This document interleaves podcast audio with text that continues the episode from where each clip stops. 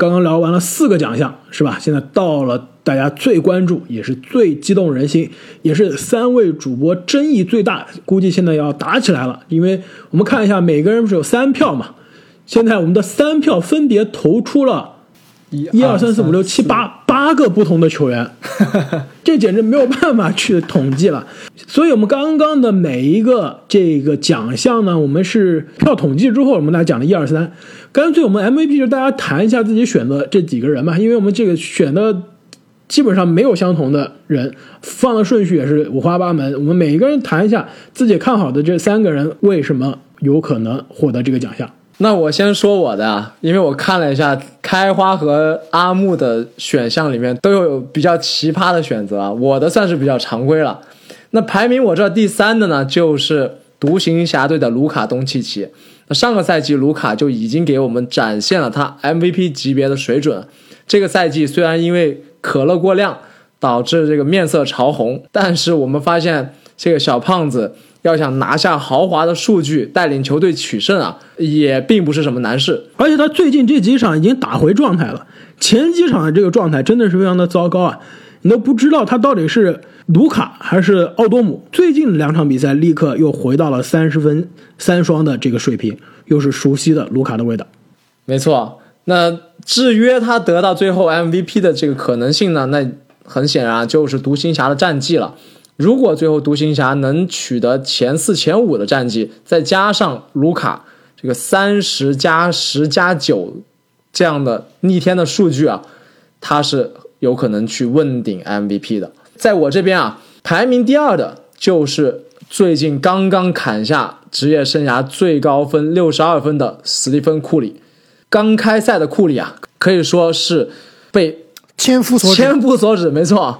被大家都黑出翔来了，这个整整个勇士队不但是打得非常便秘，比如说库里自己的数据也很便秘，但是最近几场状态应该算是回勇了，尤其是那一场证明自己有单独抡的能力之后，库里感觉心态上也坦然了很多，整个勇士队在追梦回来之后运转也顺畅了。那按照这个势头打下去，同样的跟卢卡一样，如果。这支勇士队能够打到前四、前五的位置，库里也能拿下这个亮眼的数据的话，他也是非常有可能在自己巅峰之后再夺下一座 MVP 的。但是我比较担心的就是目前勇士队这个深度以及他最终的战绩确实是不太稳定。在我这边看来啊，最有可能获得这个赛季 MVP 的，那就是我们的养生大佬。来自湖人队的勒布朗詹姆斯了。虽然说我们一直在在说他养生啊，把 AD 带着也养生了，但是你仔细一看，勒布朗这个赛季的数据依然是非常典型的詹臂的数据，场均二十四分，八点六个篮板，七点九个助攻。你要说这个数据放在别人的身上啊，真的就是非常爆炸了。但是放在詹姆斯的身上，却又显得这样平平无奇。这个赛季，湖人毫无疑问啊是西部最有力的竞争者之一。那这支湖人的领头羊啊，也毫无疑问还是勒布朗。如果湖人这个赛季再次夺下西部常规赛第一的战绩，我想不到什么理由去阻止勒布朗在他的暮年啊去再夺。一次 MVP，因为他之前两年最大的竞争对手字母哥，其实这个赛季根据开花之前说的这个三大定律啊，由于这个疲劳审美，可能已经很难再去竞争这个奖项了。而且今年雄鹿的战绩最后也不可能到达一骑绝尘的地步。而且字母哥的状态现在目前还是没有百分之百能到去年的状态。没错，那老詹真的是非常有可能在这个。夸张的年龄啊，跟贾巴尔一样，再夺一次 MVP。没错，詹姆斯真的还是在联盟里面极具统治力的，特别是在季后赛。但是刚才正经提到了詹姆斯啊，养生大师，这也是阻碍他拿常规赛 MVP 的一个重要原因啊，就是很有可能很多情况下詹姆斯需要轮休，詹姆斯上场的时间不能有保证。那其实我在我这里，我觉得啊，没错，湖人队的战绩肯定是有保证的。那这支球队里面，在常规赛其实能够更稳定输出的，其实在我看来是另外一名球员，也是我刚刚提到的最佳防守球员的最有力竞争者安东尼戴维斯。其实他在我这里啊，是今年 MVP 的最大竞争者。那我这里排名第二的呢，其实是唯一一个我们这个有重复的球员，就是正经的排名第二的球员。九张选票中选出八个球员，这唯一一个是重复的。重复的票就是勇士队的斯蒂芬·库里。其实刚刚正经说了，我很多也很同意啊，就是库里现在真的是渐入佳境，一场六十二分啊，打碎了很多的质疑。那其实勇士现在呢，虽然在开赛初期啊战绩非常差，但是现在呢也是打成了四胜四负，西部第六。特别是追梦回来以后啊，这个换了这个发牌员，球队的进攻明显是感觉舒服了很多。勇士虽然是西部竞争非常激烈，但是库里如果能保持这个状态，场均能够得到可能超过三十分，带队呢杀入不要说前四吧，我觉得前六，也就是不打这个外卡赛，他的争夺 MVP 都是很有希望的。那我这里排名第三的球员呢，就是正经和开花可能都并不是非常理解我为什么把这名球员排进了 MVP 的讨论。他就是来自布鲁克林篮网队的凯里·欧文。那我认为欧文本赛季啊，在常规赛里面，他的作用对于球队的作用，可能是甚至比杜兰特更重要的。特别是刚才我提到了丁威迪赛季报销，他的责任是更重了。场上不光要得分，还要做这个组织的分担。目前我们知道，欧文是由于个人原因啊，缺席了两场比赛，很有可能第三场比赛也打不了。那在他缺席的比赛之前的一场比赛呢？上了一场非常神奇的比赛，就是第一节啊，他一球没丢，第一节就得了十八分。但之后呢，基本上就没怎么得分了，并不是因为啊之后他打铁，而是主要啊他在后面的任务都是在串联全队，完全没有想刷分的意思。那最后这个球队呢也是大胜，所以我觉得如果篮网队能够像我之前预测的拿到东部前二的水平。欧文现在的数据呢是二十七加五加六，百分之五十的投篮命中率，而且我感觉他还是收着打的。如果能够保持这个状态啊，甚至能把他的数据有所提高，比如说打出二十八加五加七，再加上这个高的命中率啊，他进入 MVP 的讨论啊，真的不是天方夜谭。如果欧文是这样的数据，篮网是这样的战绩啊，杜兰特也能打出类似的数据啊，二十八分，七个篮板，五个助攻。那杜兰特和欧文都打出类似的数据，这个球队的战绩也是像你所说啊，在东部是非常的高。那为什么 MVP 不给杜兰特，要给欧文呢？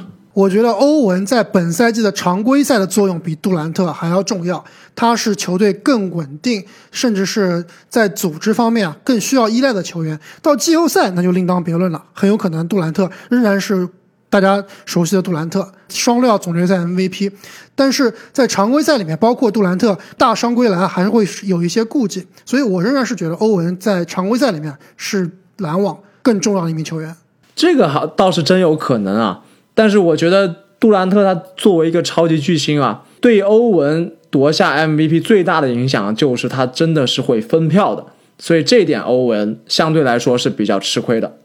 那两位聊了你们心目中的 MVP 的前三名啊，那我来谈一下我的心目中的这赛季有可能获得 MVP 的前三名，依然是我去年提的这个理论，三大因素：第一，战绩；第二，数据；第三，故事。那我就先按照这三个标准，我们来看一下你们刚刚说的这些人中啊，我哪些我觉得有基本上很难获得这个 MVP。第一点就是战绩。我们之前其实，在十五天三十支球队中啊，就重新聊过这个标准，就是过去三十多年的 MVP 啊，只有当年同时获得 MVP 和最佳防守球员的帮主以及超级三双的韦少这两个人的球队不是分区的前三名的，其他基本上都不说分区前三名的，都是分区前两名的。所以说战绩是最硬的一条线，如果你的球队的战绩不是分区的前两名，那离 MVP 基本上就不用讨论了。因此，我们很可能就要不得不排除我心目中这个我们小牛未来的希望卢卡。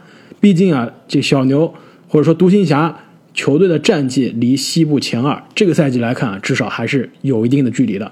两年、三年之后，我们再来看卢卡，可能是更有希望。哎，开花，你刚刚说这句话，好像是我之前在预测这个，在我们做小牛节目时候说的。当时你好像是觉得小牛可以排进前三啊？当时他还不知道他休赛期会喝这么多可乐。当时这你说这句话的时候啊，是我们在得分后卫的第一名之争的时候，十大得分后卫的时候节目说的。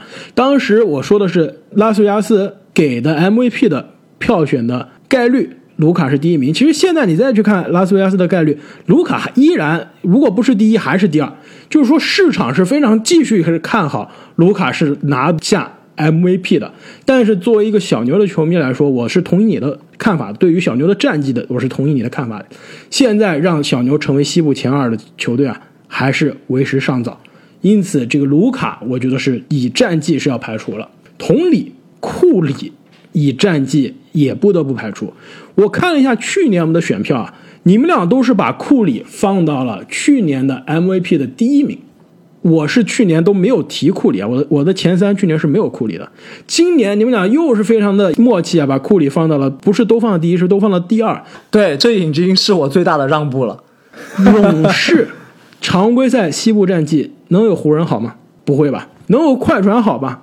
我觉得也不太可能。能有掘金，能有爵士，能有其他这些西部强队好吗？都很难。其实现在市场现在看来比掘金好，还是大大的有希望的。但是理性的来看，如果我们看看市场的预期啊，现在市场是预期勇士是在为季后赛的名额去做战斗的，是是争夺的是西部的第六、第七、第八的位置。如果勇士最后的战绩是在这个区间，那除非库里是打出当年韦少三十加十加十的水平，才能把这个故事说的动人、说的美满，去打动这些 MVP 的票选者，把一个球队战绩不在前二。甚至不在前六的这个球队的球星放到 MVP 的第一名，所以我和刚刚我和阿木都说了啊，勇士的战绩他需要达到前三、前四，最差最差也要前六，可能才能进入 MVP 的讨论。你说的这个前八的话，肯定就不在讨论范围之内了。但是如果我们看历史的数据啊，过去三十年只有两个人战绩不是分区的前三啊，就是如果。前四、前五再获奖，那都是历史中例外中的例外的事件了。因此，这个库里除非是打出当年 MVP 赛季还要更好的数据啊，我觉得要不然今年获得 MVP 的这个概率啊，还是非常遗憾的，非常低。那剩下来你们刚刚选的欧文，包括湖人的两个超级巨星詹姆斯和 AD 啊，其实从战绩上来说绝对没有问题。从数据上来说啊，虽然刚刚质疑了一下欧文的数据啊，但其实也应该没有问题。那从故事上来说呢，其实应该也能说得出来，但唯一的问题啊，就是这三个球员都面临着分票的问题，就是其实也是可以反映在故事上。这几个球员啊，包括如果把 KD、把杜兰特放到这个讨论，这四个球员都很难去作为一个球队的老大，把球队的战绩、把球队的成功啊转化为选票，把 MVP 的选票都选到自己的身上。其实如果湖人战绩非常的好。篮网战绩的非常好，我相信这两个球队的两个巨星都可能会获得选票，因此这个分票的时间啊会非常的尴尬，并不是说这些球员不值得 MVP，或者说不是最有价值球员，我觉得他们都是值得 MVP 的考虑，甚至值得获得 MVP 啊。但是如果我们预测的是联盟最终排名、最终评分的这个结果，这个分票的确是会影响他们获奖的概率，因此综合这些。因素考虑啊，我给出的这前三的确现在看来是有一些 剑走不走寻常路。这也是因为我们今年这个赛季就是一个有可能是变数非常大的、变动非常多的一个赛季，所以与其是选大家都看好的人，我觉得我们应该选一些特别的，选一些剑走偏锋的，就是选一些冷门，反而可能是对了。所以我的第三名是字母哥，战绩首先排除字母哥呀，字母哥其实是最不可能的一个。故事已经讲不圆了。其实我原来的第三名啊，更剑走偏锋。我放的是我们当时十五天三十支队里面我提出来的这个黑马 MVP 人选塔图姆。我觉得塔图姆都比字母哥有可能。有可能，我也同意。真的吗？我当时就是觉得。可能塔图姆有点太剑走偏锋了，太这个超出寻常了，所以我把塔图姆还是去掉了，换了一个感觉让你们可能会让你们觉得更加稳的字母哥。没想到你们觉得字母哥是更加意外的。我觉得字母哥首先战绩还是有保证的，数据不一定比去年好吧，但是跟去年的水平肯定是差不多，数据有保证。最重要的这个故事呢，这就没保证了，这一点真的是很难。去年啊，他这个。虽然是战绩更好，数据更好，但是他的 MVP 蝉联得到质疑，就是大家有这个投票的疲劳了。今年这个疲劳会更加严重，联盟很难会把 MVP 连续三年颁给同一个人，而且这个人每年到季后赛啊都让人失望。因此啊，字母哥放到第三，其实我也是很难相信他能变成最终的第一。第二名，我就感觉我的内心自信多了。那就是十五天三十支球队是我给出来的唯二的另外一个 MVP 的黑马人选。现在看来已经不是黑马了，他已经成为了白马王子了，那就是来自丹佛掘金队的约基奇约老师。这个赛季影响他的可能就是球队的战绩。如果掘金能成为西部第二，我觉得 MVP 约老师绝对是联盟的最终前三，数据有保证。现在场均二十加十。我相信这个赛季约基奇打完很可能就是个场均二十分外加三双的超级数据。除了韦少，除了奥斯卡罗伯特森，历史上没有能做到这样的壮举。更重要的是，约基奇作为一个中锋能打出场均的三双，这个数据真的太逆天了。如果是这个数据能打出来，那这个故事也讲的是非常的轻松。因此，挡在约基奇面前的就是球队的战绩。但是这个球队的战绩啊，也并不是那么的难，毕竟。球队去年就是西部的第三名，就是在季后赛中能打到西部决赛的水平。你不能简单的拿去年做对比啊，他们可是走了一个非常关键的防守人物，尤其对常规赛非常重要的格兰特。你要说战绩的话，我认为掘金要想打到西部第二，比勇士打到西部前四可要天方夜谭多了。没错，这就是为什么约基奇是我的第二名，因为我的第一名。已经让我更加有信心了，那就是来自费城七六人队的大帝恩比德。就我们十五天三十支球队的时候啊，当时我有个疯狂的猜想，非常的疯狂。我当时说七六人有可能是黑马总冠军的人选，当时你们俩有一点震惊，对吧？嗤之以鼻。但是 没错啊，但是现在常规赛看来，是不是七六人让大家真的是眼前一亮啊？确实眼前一亮，但是总冠军还是。天方夜谭。对我们今天讨论的不是总冠军，我们讨论的是常规赛的奖项。常规赛的战绩现在看来不是天方夜谭，东部第一现在看来啊是真的有可能啊。如果七六人东部第一或者东部第二吧，恩比德的战绩有保证。数据不用说了，恩比德应该是联盟中锋刷数据能刷出来的最好的之一。我们在这个十大中锋的节目中，阿木也。为恩比德做出过辩护啊，这个中锋的数据，恩比德这绝对是没有任何问题。故事更不用说了，从去年可能是联盟最让人失望的季后赛球队之一，又双帝不和，然后打出了这个奇葩的阵容，空间灾难。通过夏天的调整，通过换了主帅，成为了东部顶尖的豪强。双帝哎，又找到了一起共同生存的办法，这个故事多漂亮！因此。放在恩比德面前，基本上是没有障碍，有数据、有战绩、有故事，这个 MVP 啊，很有可能就是恩比德了。那虽然之前做十大中锋排名的时候，我是把恩比德排到了联盟第一中锋，约基奇第二。那你现在把这个恩比德 MVP 啊排到约基奇之前，是不是也觉得这个恩比德啊有点被大家低估了呢？恩比德的确是被低估了，但是你要是单论谁是更好的中锋，约基奇，这现在毫无疑问。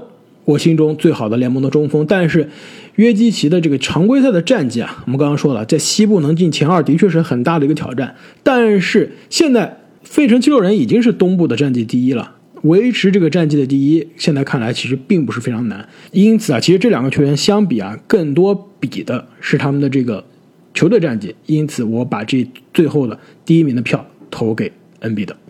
其实我们来看一下恩比德的数据啊，他的得分只比上个赛季高了一分，篮板和助攻基本上变化不大。那七六人的战绩啊，却有着天翻地覆的变化。更多的原因啊，我感觉他们这个赛季真正在队内的 MVP 对战绩提升最大的、最影响最大的人，很有可能是哈里斯啊。但是这哈里斯的，你确定不是小库里吗？呃，小库里当然也是非常重要。但是哈里斯的这个状态能保持多久？其实，在我这里是有一个疑问的。而且小库里现在也也有可能很长一段时间打不了没错，这个疫情猛如虎啊，现在整个联盟都岌岌可危。但如果真的像你所说，七六人能达到这个东部第一的常规赛战绩，那恩比德很有可能就是 MVP 的人选了。其实我非常同意正经刚刚所说啊，就是说七六人之所以目前来看打得这么好，它的主要因素啊，我觉得前三因素都不是双帝。第一因素可能就是里弗斯的到来，导致这支球队啊打得更有章法。第二呢，就是托比哈里斯的复活。第三呢，就是小库里啊强势加盟。在这支球队啊承担了之前甚至比雷迪克更重要的一个射手角色。那恩比德和西蒙斯确实，他们都有可能得益于球队的战绩，常规赛的战绩啊，能拿到比如说最佳防守球员，比如说 MVP。但是看这两名球员的这个发挥啊，我倒是觉得并没有给大家非常大的惊喜。所以从故事这个角度来说啊，我觉得是比较难说的圆的。那另外一点就是开花，你讲了这么多故事啊，就是你的这个评判标准啊，我偷看了一下去年你对 MVP 的排名，我发现啊，你这都是抄作业啊。你去年排的选了三个人跟今年一模一样，你去年的第一名是字母哥，第二名是约基奇，第三名是恩比德，这完全的完全人都没换啊。这说明我的这个思路，我的原则是非常一致的，就看这三个标准。那去年我虽然跟今年三个都没换，但是我去年第一名是猜对了，就用我这个标准，我找到了去年的第一名字母哥。你们俩可是一个把字母哥放到第三，一个去年都没有写字母哥在 MVP 的选票上，因此今年我这三个人我非常有信心，不一定是恩比德吧，这三个人中我觉得能出一个。有可能约基奇，有可能恩比德，有可能字母哥。那我们聊完了赛季的五大奖项，再让我们来看一下我们心目中哪些球员有可能获得各个技术统计的第一名。那首先让我们来看一下盖帽王，我们从这个防守数据说起啊，让我们来看一下盖帽王的人选。那之前一个赛季呢，就是 NBA 的二零一九到二零赛季，这个盖帽王最终的人选第一名呢，白边。第二名是大洛，第三名是 AD。那今年我们心目中我们投完票的这个最终的人选啊，排名第三的球员是来自纽约尼克斯队的米切尔·罗宾逊。我记得去年我们好像把他排到第一了，是不是？好像有这么回说法。我们当时错误的对于纽约的管理层有过于乐观了，认为他们可以把罗宾逊放到首发的位置，能场均上场三十分钟。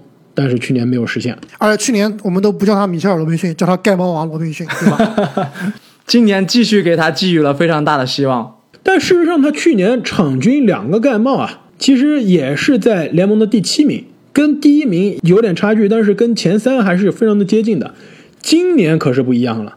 首先呢，球队让米切尔罗宾逊上场的时间是更多了，这个首发的位置也是坐稳了。更重要的是，球队的主教练。是出了名的全联盟现在最让人主力上场时间最多的人。现在全联盟场均上场时间前三的人中，两个尼克斯的，巴雷特，一个巴雷特，一个兰德尔。米切尔罗宾逊迟早也是被希伯杜啊按在场上，每场打个三十多分钟。现在是场均二十九点五分钟啊。赛季结束，我觉得米切尔罗宾逊场均三十三分钟不是梦。以他新秀赛季以来的这个逆天的盖帽率啊。这个盖帽王的第三名，现在我们都是有点保守了。其实我们心里面都知道，我们是想把他放到第一的，但今年有点不敢了。就 去年给他伤害无奈第一名太变态。对对对，第一名，而且今年第一名有点太变态了，所以只能委屈的把米切尔·罗宾逊放在第三名。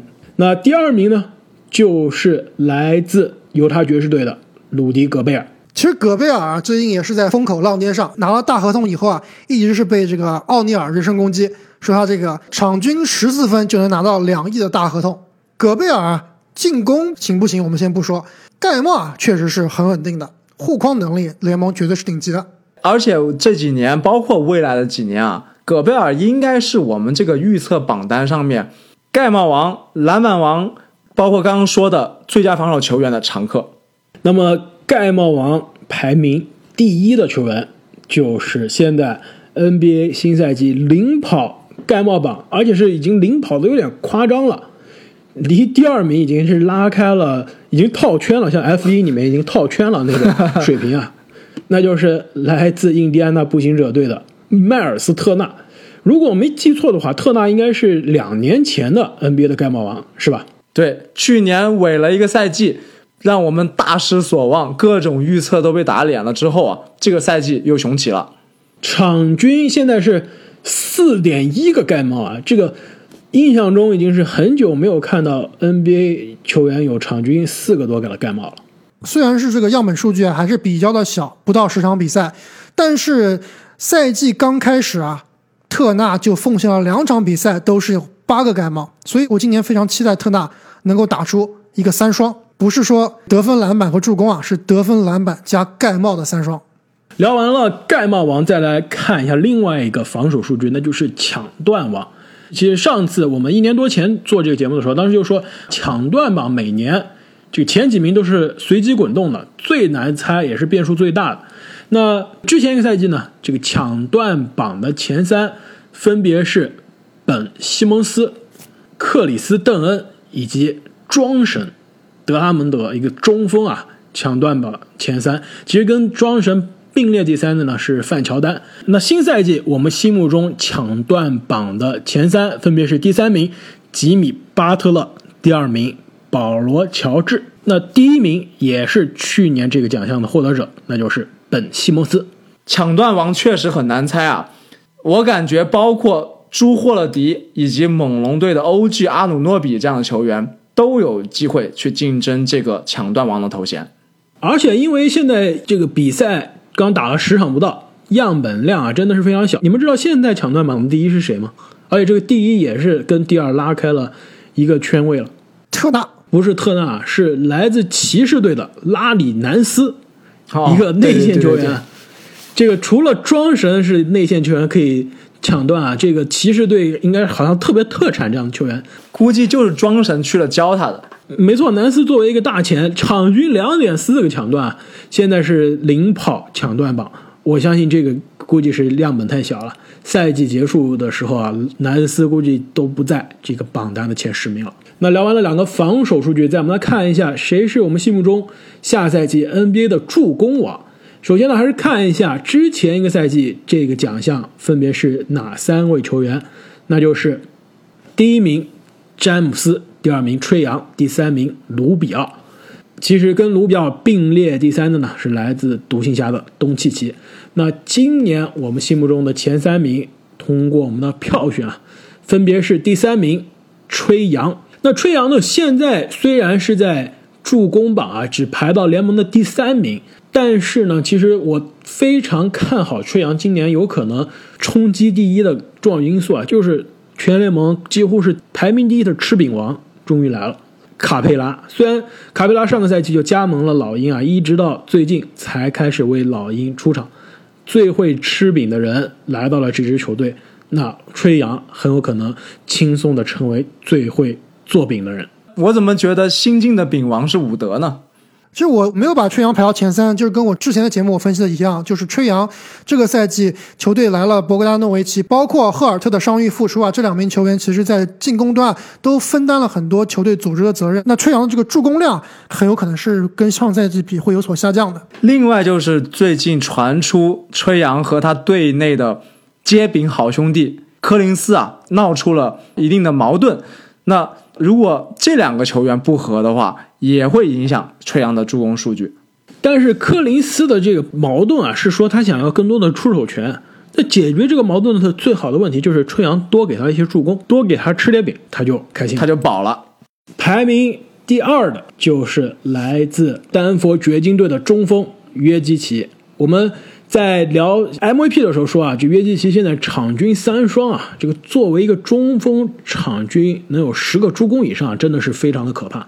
我们非常期待啊，约基奇可以把这个现在火热的助攻的手感延续到赛季末。其实我们如果看一下现在这个球队的首发阵容啊，小波特的加盟真的是给约基奇带来了更多的助攻的机会。而且这整支掘金在失去了一定的深度之后，完全是靠约基奇这根轴啊，在撑着他的整个进攻网络。没错，这进攻的组织也好，得分也好，基本上是一肩扛。但是如果说有一个人比约基奇更能刷助攻，而且更稳定，那就要数来自奇才队的威斯布鲁克韦少了，场均至少十个助攻吧。没错，那威少是我们三个都把他排到了助攻王的第一名。就像刚刚郑宁所说啊，威少他这个赛季打球啊是带硬性指标的。那之前 其实，在 OKC 在火箭啊，他的目标是总冠军，但呢，无奈被交易到这支奇才以后啊，这支球队真的跟总冠军啊是有点远的。所以，我觉得威少他现在的职业生涯目标、短期目标，肯定不是说要让这支球队啊冲击总决赛，而是说要让自己的这个三双记录啊永远被人们记住，成为 NBA 历史上浓墨重彩的一笔。其实想想这也无可厚非啊。加上这支奇才队其实啊，在硬件上面他们是攻远强于守的，那其实身边的队友进攻还是相当给力的。这个助攻王对于威少来说，其实并不是一件难事。那么聊完了助攻王，再让我们来看一下篮板王。去年篮板王第一名庄神，已经记不清他是连续多少年蝉联这个榜单的第一名了。我们直接剧透吧，今年我们也把庄神放到了第一名，毫无疑问。没错，去年的第二名呢是字母哥，第三名是戈贝尔。其实篮板王啊，真的是有点无聊啊。我们今年我们的预测可能跟这个真的是非常相似。第三名我们预测的是恩比德，第二名鲁迪戈贝尔，那第一名就像正经所说啊，毫无悬念，庄神。我们去年预测的时候也是完全这个第一名就不用考虑了，直接填庄神就行了，闭着眼睛填。没错，庄神真的是毫无悬念，而且特别因为他今年是合同年，上场时间和使用率都是绝对有保证的，基本上就是笃定的篮板王了。那么聊完了四个奖项，最让人关注的也就是联盟的得分王的人选。去年联盟的得分王也是这个人，也是记不得连续多少年站在这个榜单的巅峰了，而且也是跟第二名拉开了非常大的档次，那就是詹姆斯哈登。去年的第二名呢？布拉德利·比尔职业生涯第一次成为了场均三十分以上的男人。第三名呢，利拉德也是场均三十分。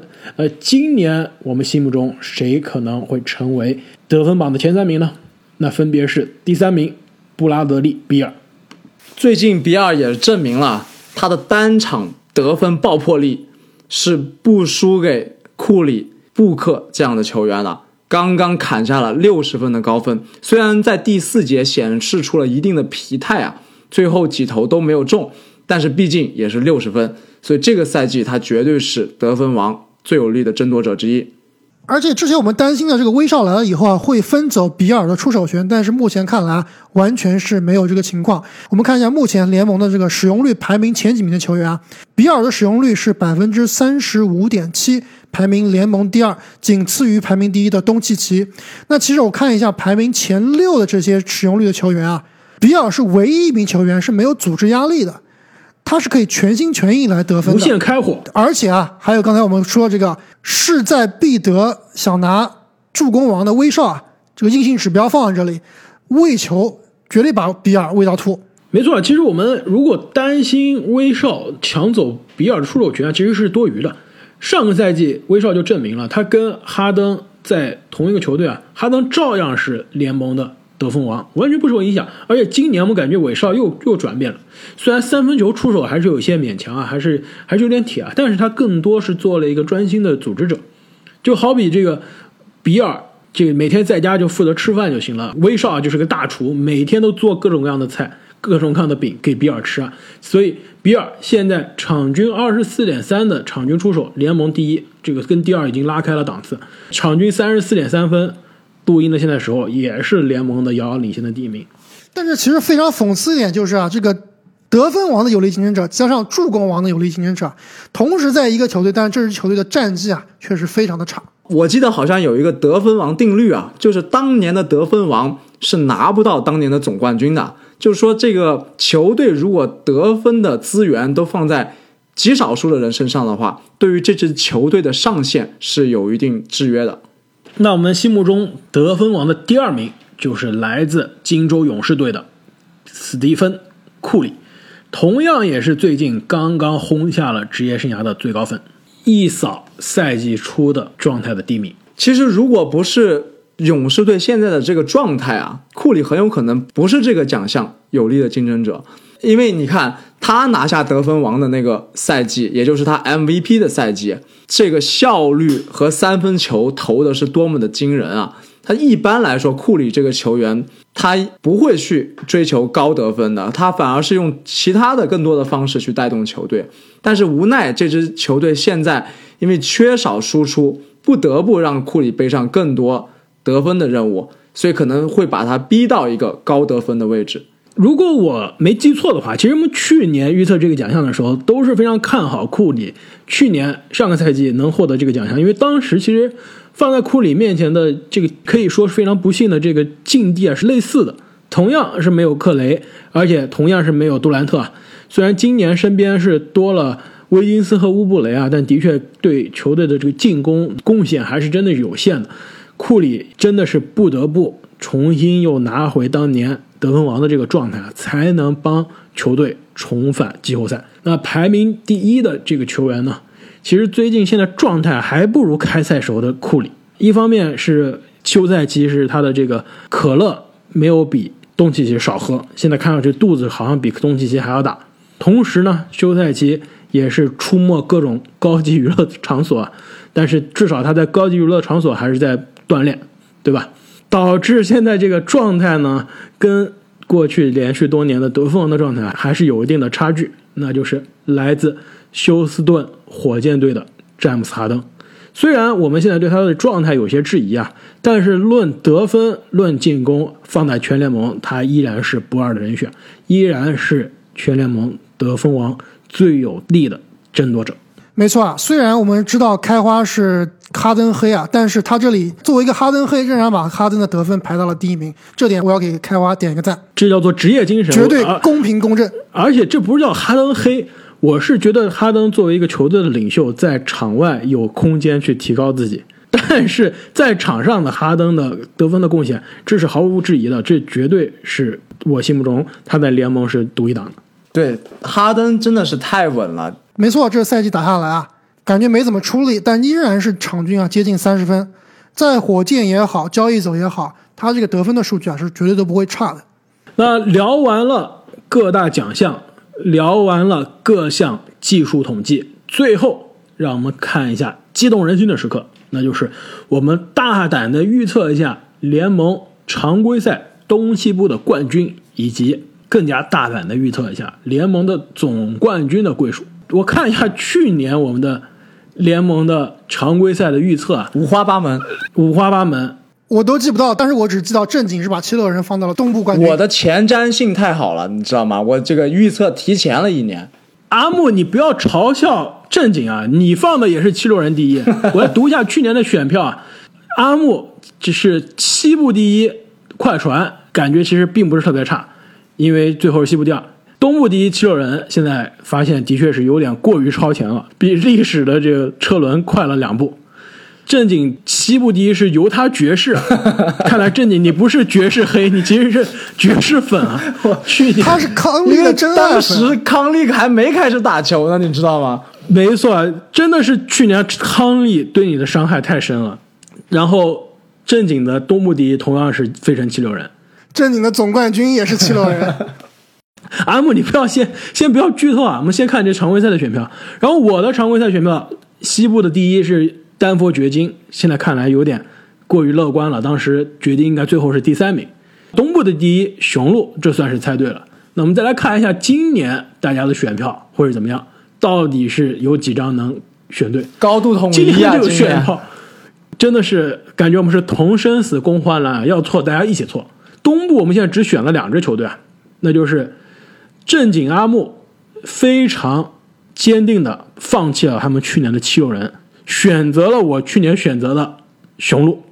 我非常坚定的放弃了我去年选择的雄鹿，选择了他们俩去年选择的七六人，这个真的是非常的有趣。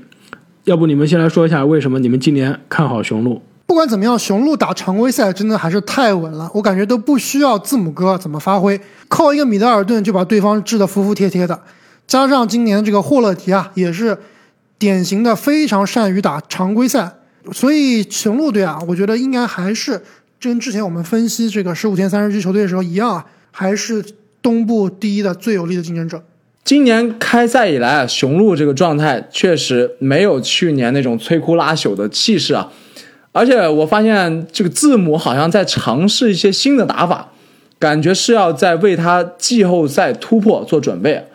但是我看了一下东部头部的这几个球队，其实他们的深度都很一般啊，包括开花你选的七六人队，他们现在也是主力状态比较好，但其实深度上面来说也不是特别的让人放心，所以我就选了一个最稳的雄鹿。就像阿木所说啊，漫长的常规赛过后，最后脱颖而出的还应该就是那一支基本盘最稳的雄鹿队。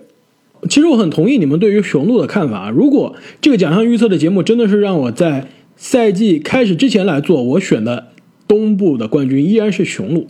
但是呢，随着赛季现在打了将近十场的比赛啊，让我意识到一个问题啊，就是第一，字母哥也好和雄鹿也好，他们看了一下去年过去几年的季后赛啊，真正从东部脱颖而出的都是当年在常规赛东部基本上半养生状态的球队。去年热火常规赛东部最终是并列第四的这样一个战绩，基本上常规赛一直在不说装死吧，但是一直是没有出全力啊。吉米巴特勒你就能看出来，季后赛常规赛完全不是一个人，最终成为了东部的季后赛的冠军。在前面一年，猛龙常规赛打的也不是东部最顶尖，卡哇伊整个赛季常规赛基本上在半休息的状态，最后东部的季后赛冠军。再往前一年，骑士队离开了欧文，詹姆斯单独带队的那支骑士，也是常规赛不怎么处理，最后季后赛在大家基本上不看好的情况下，从第一轮。就打七场，也是最后进入了总决赛。所以字母哥也好，雄鹿也好，看一看这几支东部的脱颖而出的球队啊，基本上就是想想，我常规赛打那么拼干什么呢？我还不如养生一下。就刚刚正经所说啊，我试一试有没有新的打法，到了季后赛我再处理。而且其实去年雄鹿对于字母哥的这个上场时间的管理就能看出来了，其实雄鹿是有这个思路的。去年 MVP 字母哥上场时间还没有第六人施罗德多。就是说明啊，球队其实是愿意牺牲常规赛的战绩，牺牲常规赛的数据啊，为季后赛做准备。而且我们再看一下，虽然常规赛去年雄鹿的战绩摧枯拉朽，但是我们再看一下，其实历史上常规赛好的球队啊，季后赛并不一定好。就比如当年冲击七十三胜的那支勇士啊，虽然历史记录是创造了，但是到了季后赛折戟沉沙。去年的雄鹿从胜率上来说也是冲着七十胜上去的，但是到了季后赛。折戟沉沙，因此我觉得雄鹿啊，今年真的没必要，而且球队也意识到，也不会在常规赛跟大家多么较劲。因此啊，我没有把雄鹿放在第一，而是把七六人放在了第一。我倒是愿意相信这一支去年让所有人都失望，而且内部球队啊也传出不和的这支球队，在里弗斯新官上任三把火之下，愿意在常规赛至少是试一试，让大家看到一些惊喜。证明一下自己，而且也是树立自己的军心。因此啊，我非常相信七六人有可能成为东部的第一。而且现在常规赛打到现在啊，七六人已经是战绩领跑全联盟了。聊完了这个东部啊，西部我们的选票就更加的一致了，只有一个名字：天空飘来五个字啊，还没到那五个字的环节啊。现在只是常规赛啊，那就是湖人西部常规赛第一。我们的选票是非常的一致了。不像去年五花八门，去年被打脸了呀，不敢骚操作了呀，不敢信康利了，是不是？主要是前一年啊，爵士就是西部前四的队伍了，你再加上一个康利，当时这个季后赛非常老辣的这种后卫，怎么想都是妥妥的要上升的。谁知道？哎，这你不要再对康利耿耿于怀了。今年的康利啊，看上去还是比去年好很多的。那我们来看一下这个湖人队啊，其实湖人队虽然我们三个人都是那么看好，其实也不排除到了常规赛深入之后啊，其实出现轮休，就比如说詹姆斯，比如说 AD 啊，开始轮流休息，为季后赛做准备。毕竟今年的常规赛第一是压缩了，赛程比较紧密，而且常规赛基本上后面就紧接着是季后赛。那对于这支目标是总冠军、是季后赛的球队来说啊，其实常规赛也没有必要。多么出力，跟之前雄鹿一样。去年之所以湖人是让我们眼前一亮，非常的惊喜啊，也是因为是一支新的球队，他们是在利用这支常规赛的时间在磨合球队，所以常规赛打的相对比较认真，跟之前我们熟悉的詹姆斯的球队还不太一样。那今年呢，其实这一个球队虽然来了很多新的帮手啊，其实它的大致的框架、大致的体系还是在的，用不着通过常规赛多么去认真的去磨合，其实完全是可以让主力。多休息一下，为季后赛做好准备，保持大家的体力和健康。但是我们之所以还把湖人排在常规赛的第一啊，就是因为他们最大的常规赛竞争对手同城死敌快船队，也是一支非常喜欢轮休的球队。两个大腿，尤其是卡哇伊啊，也经常轮休，所以最后常规赛鹿死谁手啊？我们也是觉得更有可能是这一支深度可能。在休赛期补充的更强的湖人队，但是到了季后赛，到了总决赛就完全不一样了。我们的选票啊非常的一致。我看了一下去年我们的选票啊，去年正经选择的总冠军是七六人啊，现在看来的确是早了一年，早了两年吧，有可能是早了两年，早了有可能早了五年。早有可能是早了五年，也有可能是晚了几十年。我是心机一个水平的好吗？这个看到了相信过程的最末端。阿木的选票是快船啊，其实去年在选择早了一，年，呃早了也是早了一年是吧？其实去年在选厘，失之毫厘。其实去年我们在录音的时候啊，这个选项其实看上去是非常合理的。当时很多人都是认为，包括 ESPN 的 Zach Lowe 啊，也是认为快船是当年最有可能夺冠的球队。但是到了季后赛，的确是有点失望。但是去年我总冠军可是选对了，选择的是最值得相信的、最可靠的季后赛詹姆斯。因此，我相信两位今年也愿意相信湖人的原因就是。当我们面对这么困难、充满变数、充满挑战的一个赛季啊，这个时候就要去相信最稳、最让人放心的球员和球队，那就是身经百战的勒布朗·詹姆斯，以及去年已经在最难、最不可能的环境下，在气泡中脱颖而出的那支湖人队了。我觉得现在让我们来看啊，赛季前我们认为湖人的档次是在联盟独一档的。看完这几场比赛，虽然湖人现在的战绩不是独一档啊，但的确并没有任何其他几个球队现在是有明显的实力可以挑战湖人队的地位。两位怎么看？其实今年跟去年一样啊，湖人队确实是一枝独秀，而且跟去年同样的是，唯一能够对湖人造成威胁的，可能造成威胁的，只有快船队。那通过上个赛季的季后赛的洗礼以及休赛期的补员啊，我也是觉得湖人队仍然是今年最有可能夺冠的球队。我的感觉是，湖人队这个总冠军，我觉得夺取的概率啊，甚至比他常规赛西部第一的概率还要高。如果今年他们没有夺冠的话，我会非常惊讶的。其实我不知道你们俩有没有这种感觉啊，今年的 NBA 啊，在开赛之前有点像当年这个杜兰特加盟勇士队的那个赛季啊，就觉得好像是还没开赛啊，大家就知道总冠军是谁了。这湖人现在这个满级号啊，真的是感觉所向披靡，真的是找不到对手啊。我觉得阿莫你这么早就下定论啊，还是有些为时尚早。毕竟啊，今年的这个赛季还是有非常大的变数的，而且很多球队啊也要适应很多新的联盟的要求、新的联盟的规定啊。其实我也是非常希望，一方面我是觉得湖人的确是在这么多变数中最稳的球队，另外其实我也是非常希望啊，在季后赛中让人看到很多更多的惊喜，甚至看到一些啊黑马的球队。那么聊完了新赛季我们心目中的各大奖项的预测，各大技术统计领跑的榜单，以及我们心目中预测的常规赛的东西部冠军以及总冠军。各位听众朋友们，你们有什么样的看法？也请大家在留言中告诉我们。而且我们也是再次感谢各位听众朋友们对于我们活动的支持。在我们前两期节目中啊，有留了几百条的留言，我们真的也是非常的感动。也希望大家可以顺手啊，在听完这期节目之后，给我们节目打一个五星的好评。